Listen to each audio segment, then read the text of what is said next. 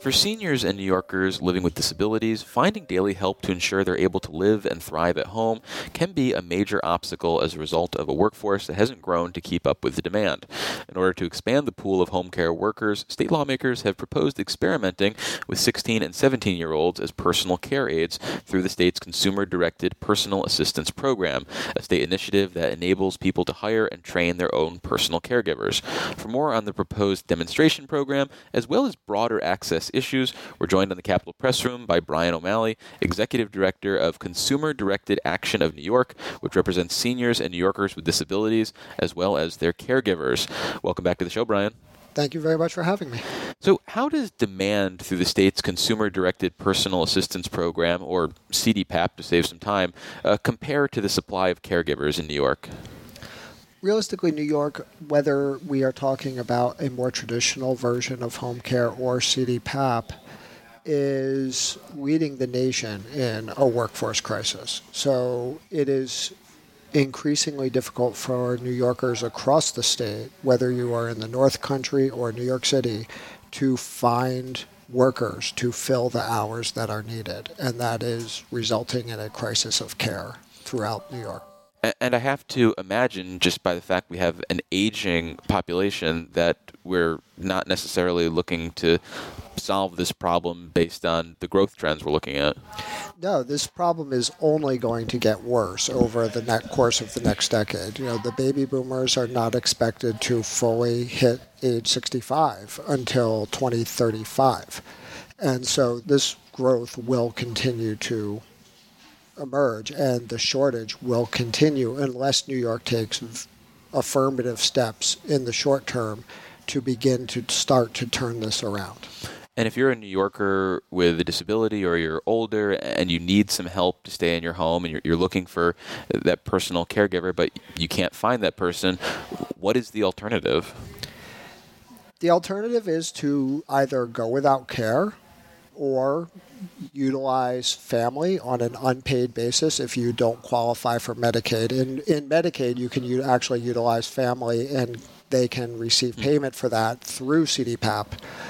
Outside of Medicaid, that's not an option. People are forced to quit jobs, forego other opportunities just to take care of loved ones, or else they're forced into institutions at a much greater cost to the state eventually legislation introduced in October would essentially test the ability of 16 and 17 year olds to serve as personal caregivers through a demonstration program that has a, a three year window to it.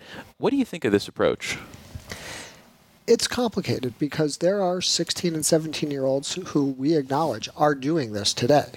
Uh, they are taking care of mom, they are taking care of grandma, they are taking care of siblings. But when we turn it into a job, it takes on a different level of complication because we already have teenagers who we know are foregoing college, are foregoing trades mm. because they are taking care of mom or taking care of grandma and they have that familial obligation.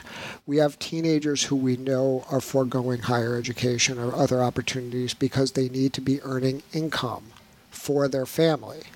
These are complicated realities of the society we're living in, but when we combine those two factors, it adds even greater complications to these teenagers being teenagers and going out and pursuing options that can afford them greater opportunities as they become adults and realistically go on and become home care aides or potentially other opportunities in the healthcare workforce or other professions. Well, given the reality that there are likely uh, 16 and 17 year olds, if not younger New Yorkers who are helping care for family members or people maybe who might be close to their family, does it make sense to put some sort of umbrella that captures them so that they can get paid for this work? Again, I, I think it's very complicated. Mm-hmm. This is something that organizationally, when, when we saw this legislation, we put a lot of thought into as to where we are coming down because yes if people are doing this anyway providing them the opportunity to get reimbursed for it and providing them the opportunity to potentially save for college is very tempting. But difficulties that go along with thinking about 16 and 17 year olds doing this work, which oftentimes is not just difficult. It can be very intimate in nature. Right? You are showering people, you are toileting people. Right.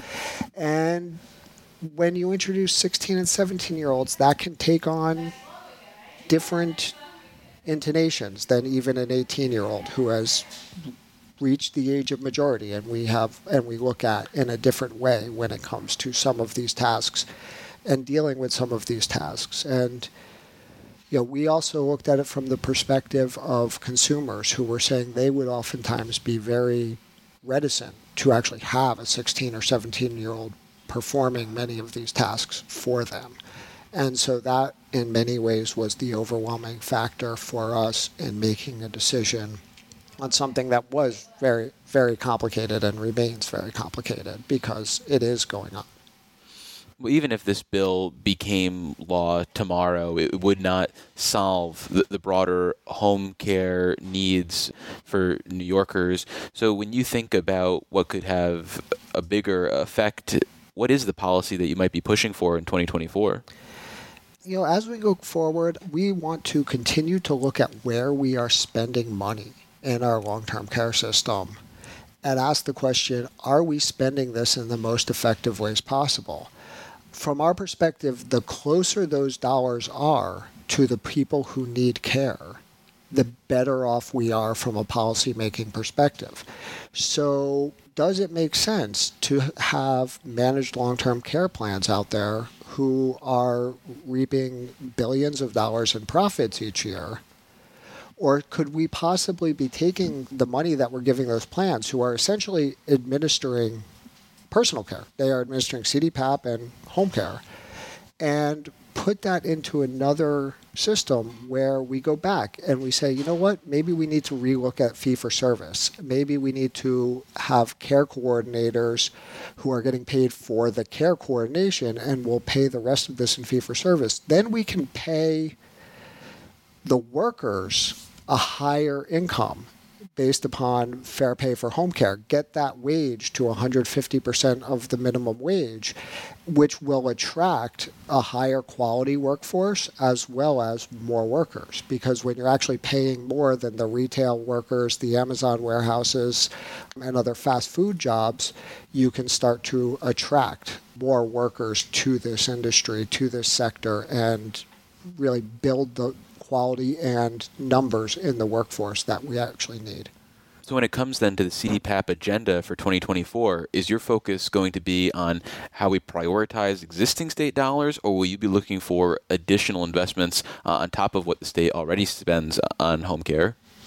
I think that when we look at 2024, we're going to be looking at the dollars that we are spending and saying, can we put these to use in a better way? Can we take these dollars that we are currently giving to large for profit health plans and put them to use to pay for the wages of home care workers to pay you know to make sure that these workers who are often exploited themselves have the ability to earn a living while building the workforce that we need for New York.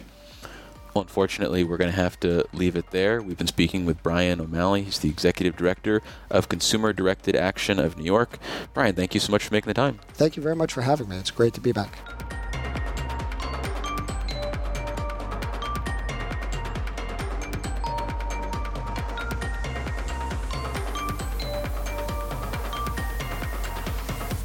Support for Capitol Press Room provided by the William G. Pomeroy Foundation.